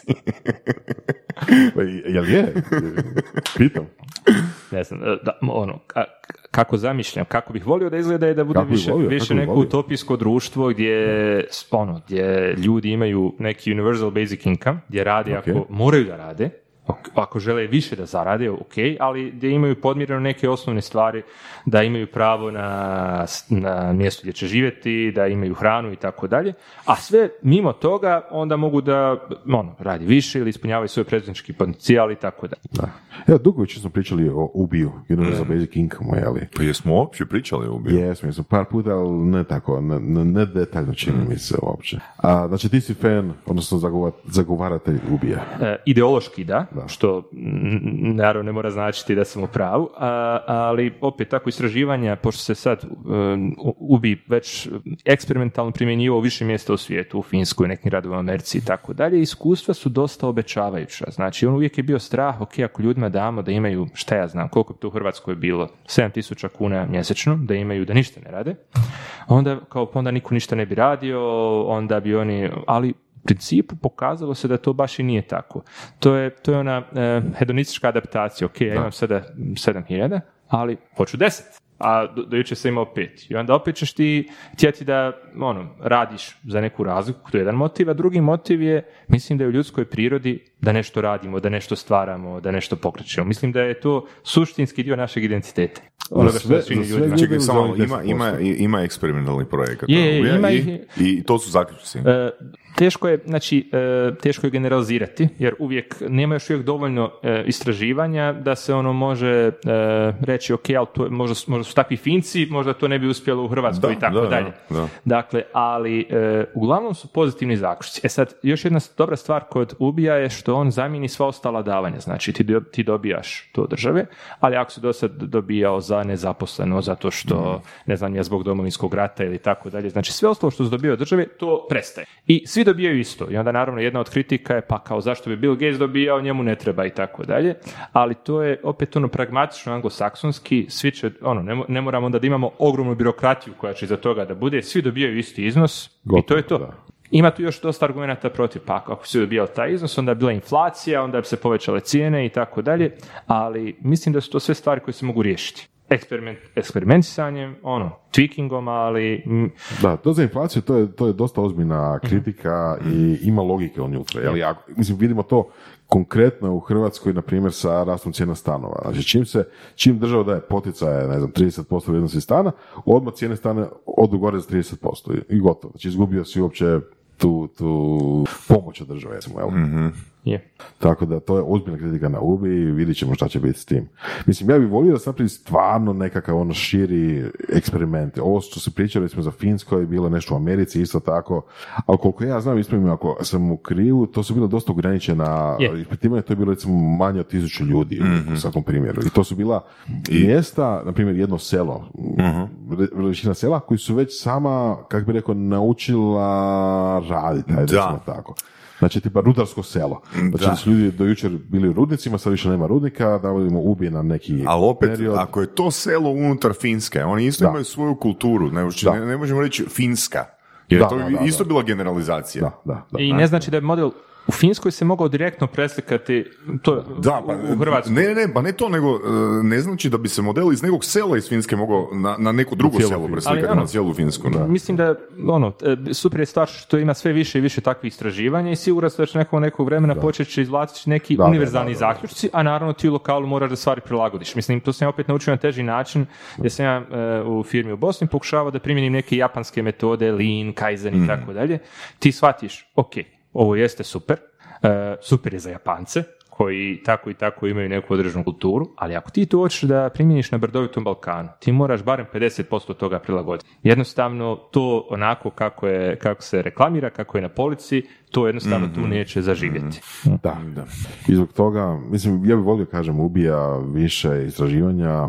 Nekako sam, na početku sam bio više zainteresiran za ubij. Sjećam se. Sad čak si ono delio neke statuse, ono. Da, da, da. Bio si zagovaratelj. Jesam. Ali nekako sam onda, možda sam, meni se čini, sa moje strane, da sam upoznao puno više i veći krug ljudi i da sam nekako došao do zaključka da bi čisto iz dosade takvim ljudima bilo lošije živjeti. To znam da to možda čak i, i brutalno reći, ali znaš ono, ljudi idu na posao, ne stignu pit. Jel, ako ne ideš na posao, piješ. Neki, ne svi. jel. Ili kockaš, ili nešto. Nije- ne- neće svako uzeti kist pa ne znam biti novi, novi malo Van Gogh. A gle, e, neki moj stav je vrlo vjerojatno, nisam u pravu, da se ništa spektakularno ne bi promijenilo. Oni koji su ambiciozni i dalje bi ostali ambiciozni, oni koji su pasivni i dalje bi ostali pasivni. ne? Tako da... Ima smisla. Je, nego je, e, stvar je više u tome da se nekako digne minimum e, nekog standarda, da stigne ljestvica za ono većinu ljudi. Znači, mi živimo u, jako kad to čitaš vijesti ne bi, ne bi se to dalo zaključiti, mi živimo u najboljem vremenu ikada. Nikada nije manji procent stanovništva živio ispod granice siromaštva. Govoreći na cijelog Govorim, govorim kao cijeli planet, da. Sa- I, I dalje je to 2 milijarde ljudi ispod granice siromaštva, što je katastrofalno. Ovaj, Nešto je 25% ljudi, ali je prije samo 100-200 godina 90% ljudi živjelo ispod granice siromaštva. Znači, e, Poenta je, e, često pri, recimo ako pričam, postoji nešto što se zove efektivni altruizam. Dakle, kako na najbolji, najefikasniji način pomoći drugim ljudima. I u Americi to postaje poprilično ovaj, stvar o kojoj se dosta priča, dosta istražuje. Ima jedna fantastična uh, fondacija, zove se Give Well. Uh, oni ulože 30.000 sati godišnje da pronađu širom svijeta one dobrotvorne organizacije gdje jedan uloženi dolar čini najveću razliku u životima. I recimo, imate 7 dolara. Vi za 7 dolara, u, ili dolar i euro su sada znači manje više isti, za 7 eura vi možete u Europi možda nahraniti osobu, kupiti jedan obrok, otprilike, možda dva.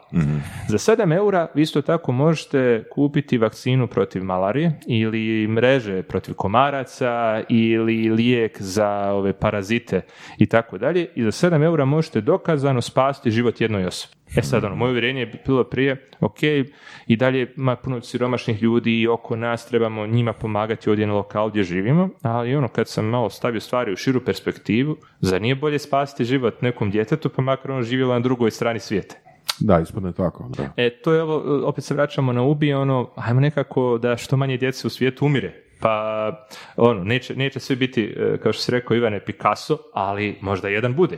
Ko zna koliko ima nekih Nikola Tesli koji nikada ne uspiju realizovati svoj potencijal. Ne, to ima smisla, sasvim, da. Da, ne, reci molim te, um, kako to da se odlučio izaći iz obiteljske firme? E, ono što e, preduzetnicima je njihova firma, njihova beba.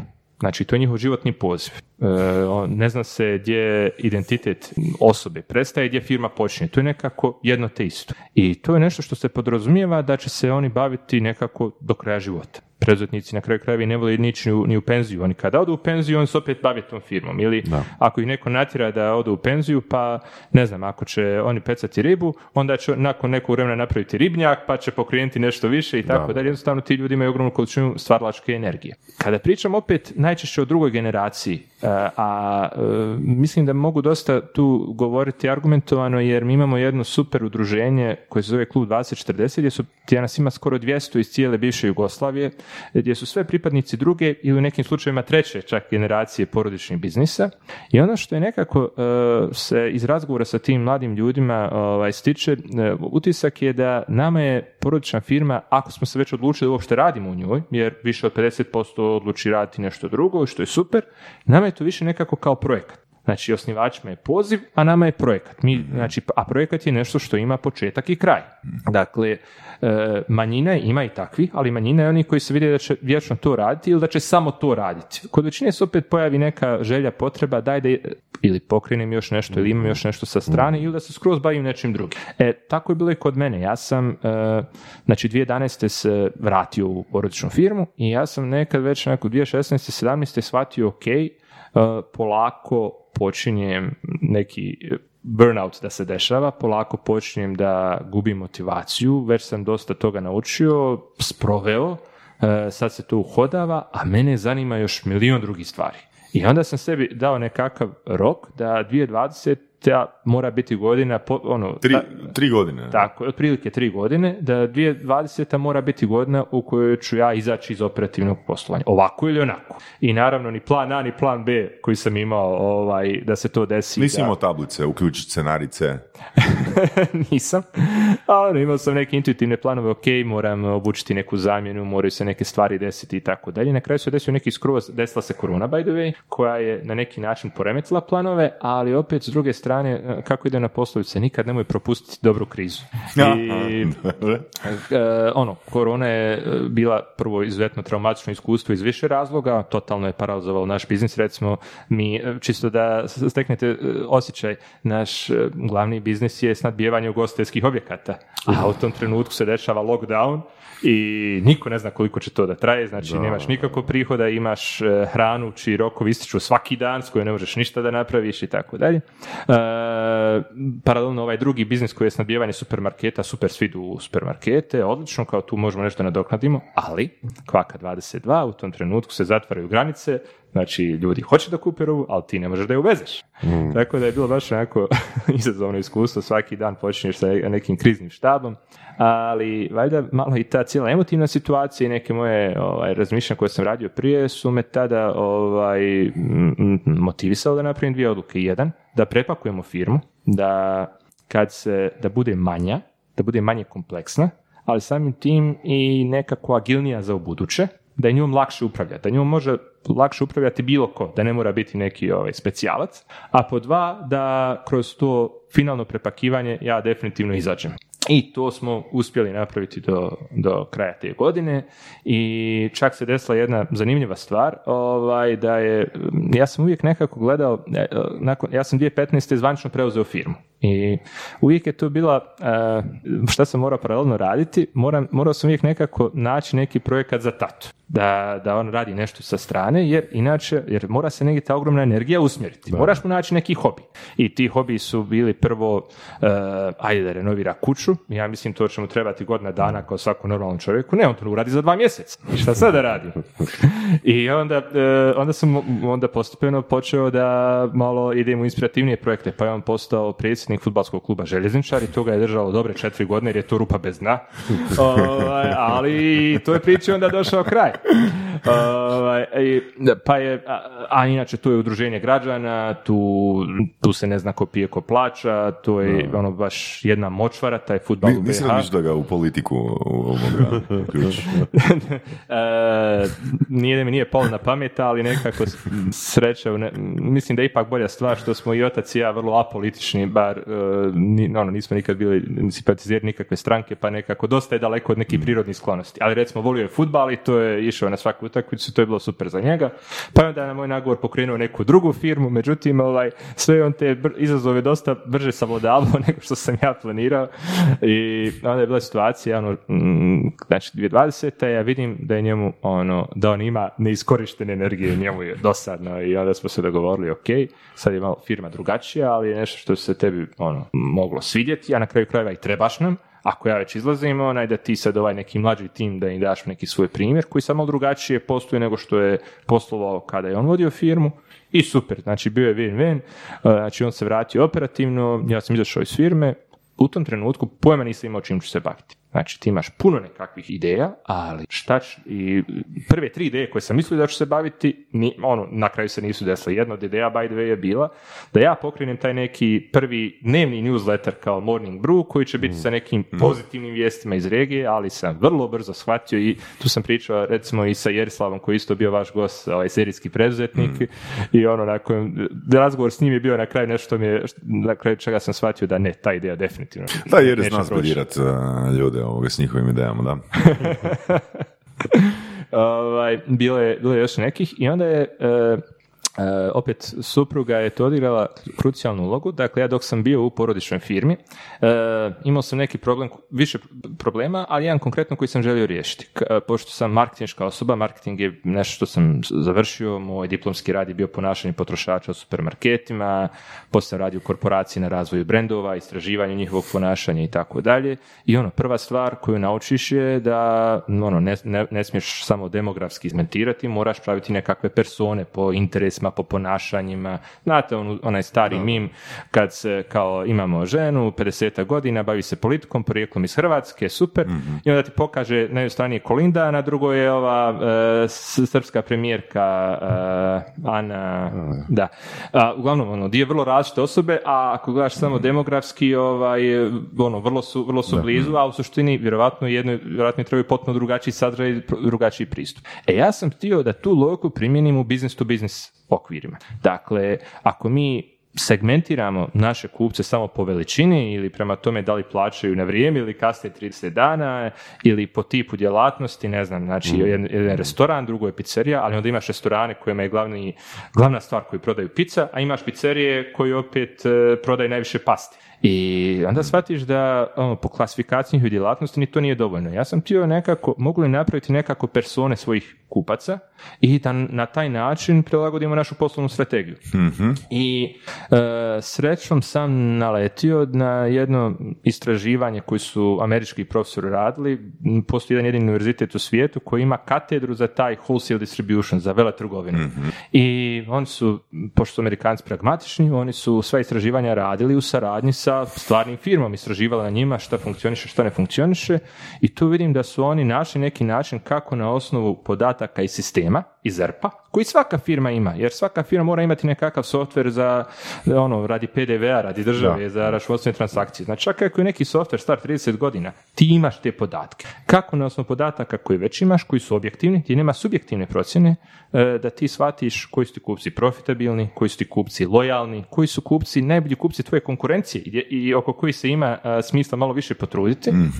A opet ono što je poražavajuće, shvatiš da ima 70% kupaca na kojima ono, skoro ništa ne zarađuješ i koje kad bi sad prestao raditi, ništa se ne bi desilo. Čak možda bi bio ono, u plusu. Znači, Da, pričamo da, i to- dalje B2B, jel? Da, pričamo i dalje isključivo B2B, znači meni je nekako, ono, e, ideja je bila ovo što sam naučio iz B2C-a kako primijeniti u B2B. I onda sam letio na njihova istraživanja, a i to sam e, uspješno primijenio u svojoj firmi i onda u jednom trenutku, znači nakon nekog vremena, govori supruga, e, pa ako je to dobra stvar, zašto to ne bi ovaj, radio i sa drugima? Zašto ne primjenjuje i kod drugih? I meni je to bilo ono light bulb uh, moment, ono, pa da, upravo si. A plus to je nešto što, no, ono, tačno pogađa neke moje interese. E, Znate onaj strip, e, Dilbert se zove, onaj mm, uredski humor. Da, da. E, e, njegov e, autor e, je rekao jednu rečenicu koja mi je dosta rezonovala kao teško da ćeš biti najbolji na svijetu u jednoj stvari. Ali Ali u siguran deset stvari? ono Elon Musk, jel? da. Ali, Siguran sam. ali možeš biti u top 25% sigurno u nečemu, a sigurno si u dvije stvari u top 25%. E, ako nađeš neke dvije stvari, presjek, gdje si ti nadprosječan, e onda već imamo nešto. Recimo, konkretno u njegovom slučaju, e, autor tog stripa, on je, ono, bio je duhovit, ne dovoljno dobar da bi prošao na američkoj stand-up sceni, ali je duhovit bio, a s druge strane imao je korporativno iskustvo. I onda je napravio strip o humoru Da, da, u korporacijama, o neke svakodnevne situacije, ali koje jesu smiješne jer tu je puno istine i to je ono što je njega lansiralo. E to je bilo e, otprilike i moje iskustvo. Ok, znam nešto o ovom biznisu, ono, bavim se tim deset godina. E, s druge strane, volim analitiku, ono, dosta sam neki analitičkih projekata po- pokrenuo u svojoj firmi, vjerujem podacima, kao kaže Dr. House, ljudi lažu, ali podaci ne lažu. I a, to je tačno da gađalo te neke moje dvije sfere interesovanja i ono, da ne propadne ovo iskustvo koje sam imao da sad krećem nešto skroz treće iz nule i tako smo pokrenuli Profit BI, znači ja, moja supruga koja je inače profesionalni konsultant i inače ono što je meni zapravo iznenađenje da sam ja gost ovdje prije nje, nekako sam mislio da će to, ako se ikada desi da go- neko od nas gostuje rekao podcast da će to biti ona jer je imala vrlo zanimljivu ovaj, karijeru a sad je executive coach. I imamo trećeg partnera iz Srbije koji je ono firma koja se baš bavi analitikom podataka, BI-u, imaju Excel ninja koji to sve znaju da rade i ono što mi radimo je dođemo u firmu, izvučimo njihove podatke objektivne i na osnovu njihovih podataka im damo krvnu sliku i nekakav plan šta da radi. Kako da povećaju promet, kako da povećaju maršu. I ono, Kako da otpuste uh, onih 70% pa, o, da, neprofitabilnih Da, uh, Amerikanci klijenata? imaju taj izraz fire your customers, otpustite kupce, ja sam više ono, ajde, mm, ajde Ajmo da, ih upsellat. tako je, ajde da imamo ono neka jasna pravila igre. Zašto da neki marginalni kupac e, ima bolje uslove nego što ima vaš najbolji kupac? E, to ni, na kraju krajeva nije ni fair, a nema ni poslovnog smisla. Da, da. I da postavimo neku ono jasnu, ne mora svaki kupac biti priča za sebe. Možemo postaviti neka na osnovu podataka, jednostavna pravila igre. Neku rabatnu skalu, neki e, pravila koliko kupac mo- može da plaća. Da li neko ima pravo na dodatnu isporuku tokom dana? Ima ako si top kupac. Ako nam nisi toliko značajan, ok, moraš pričekati do sutra. Ali da li uopće ima otpuštanja kupaca? Pa um, ima. Desi se na način da ti jednostavno prilagodiš svoju politiku, kažeš ok, e, do, do danas si mogao dobijati cijene ovakve, ali sada uvodimo neku rabatnu skalu, evo transparentno gdje ti tu stojiš, trenutno imaš pravo na 1% popusta. Ali, ako ti promijeniš svoje ponašanje, i to je najbolja stvar kod ovoga, samo se zasniva na direktnim ponašanjima kupaca. Recimo, ti si u Zagrebu, imaš kupca u Dubrovniku. Ti ne možeš tom kupcu reći, ajde se ti molim te preseli, pa makar do Splita, da je meni malo niži trošak dostave. Jednostavno ne možeš. Tako da, odmah treba maknuti sa strane te stvari na koje ne možemo utjecati. Ali, ima puno stvari na koje možemo utjecati. Koliko ti artikala od nas naručio? Da li plaćaš na vrijeme? Da li su ti male ili velike narudžbe, jer su male narudžbe uvijek i skuplje zbog troška dostave, troška pripreme u skladištu i tako dalje. Da li preskačeš narudžbe, koliko si nam lojalan? Ono, ako si naručio deset puta u prvom kvartalu, pa tri puta u drugom kvartalu, hm, možda me varaš, očito naručuješ od nekoga drugog, jer... Da, da. Da, i onda u biti te sve podatke Da, mi, klijent ima e, na uvid. Tako je. I, U ono, grafovima, tablicama, na- na- Excelicama. Tako je, ono, naš najpopularniji izvještaj se zove lična ili osobna karta. Gdje ti Mhm. bukvalno ono, svako njegovo ponašanje je rangirano A, B, C, D. Mhm. Ti na kraju krajeva, to rade Amerikanci, odeš kod kupca, pokažeš mu, e stari, evo gdje stoji. I trenutno si kod nas segmentiran kao marginalni kupac, ako želiš da uđeš u naš rang VIP kupaca, sve što treba da uradiš je naruči malo češće, uzmi od nas neke artikle i koji nisu samo ovi koji imaju najnižu cijenu, uzmi i ovo i ono, e, nemoj naručivati od nas tri puta dnevno, nego naruči jednom dnevno i tako dalje. I sve super, bit će win-win, jer i biznis ne bi trebalo biti igra u kojoj jedan pobjeđuje i jedan gubi. Ne vjerujem u to, ne vjerujem da je to zero sum game. To je ono što kažeš pragmatični pristup, američki pristup. Je. jeli. Ajmo to napraviti da bude i, i svima dobro, a minimalne birokracije i, i da se vrti bić. Je, i znaš što je super stvar? E, Ono, opet, e, ja sam bio na drugoj strani, radio sam sa bezbroj konsultanata, međunarodnih, regionalnih i tako dalje. I ja tu uvijek super to meni bude, ja tu puno naučim na takvim projektima, ali e, kako to prenijeti ljudima na prvoj liniji? Jer opet kažem, ako oni to ne kupe interno, džaba smo krećili. E sad, e, dobra stvar kod ovoga je što je vrlo, opet američki pristup, sve je vrlo jednostavno, šareno, semafori, A, B, C, D, zeleno, žuto, crveno i tako dalje. Tako da onaj e, prodavac, sales rep, na prvu može shvatiti, ne treba mu više od 30 sekundi da pogleda taj izvještaj i da se pripremi za sastanak sa kupcem i da mu ono, i e, eliminiše neku subjektivnost. Svi, ono, ja sam radio u prodaji, e, Saša tu ima sigurno više iskustva puno od mene, ali ti se vežeš za svoje kupce kad ih vodiš. I ti u jednom trenutku malo izgubiš objektivnost i ti pokušaš da za njih izboriš bolje uvjete Nego za sebe. nego za sebe. I ono, a čak nekako misliš da radiš i dobro firmi, jer ako je dobro kupcu, dobro je i tebi. Ovdje, ono, ako neki kupac dobije ocjenu D po profitabilnosti, to nije zato što smo mi stavili neku imaginarnu A da, je, da mora biti 100% marža. Ne, nego zato što imamo istog kupca istog profila ovdje u Hrvatskoj koji ima 10% veću maržu i on je ocjena A. Da. Znači, stari, samo ajmo ga uporediti sa drugim živim kupcima ono, ko, koji... Odnosno, drugim riječima, može se. Može se. I to je razlog zašto onda i ljudi s prve, na prvoj liniji to prihvate. Super.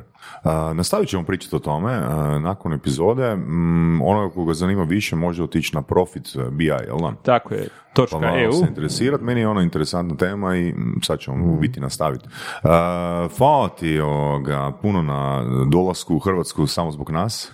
E, Hvala vama, ali ono, opet kažem, moja je žena Zagrebčanka, tako da ja sam barem 25% vremena u Hrvatskoj, a u Bosni imamo izreku odande si odakle ti je žena, tako da...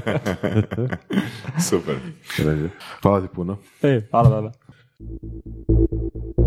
Slušali ste podcast Surove strasti, broj jedan audio podcast u regiji. Ako vam se sviđa, lajkajte. Ako se slažete sa gostom, komentirajte ili ako se ne slažete. Komentirajte, lajkajte i nada sve šerajte, tako da i drugi ljudi mogu saznati za surove strasti. Čujemo se i do slušanja.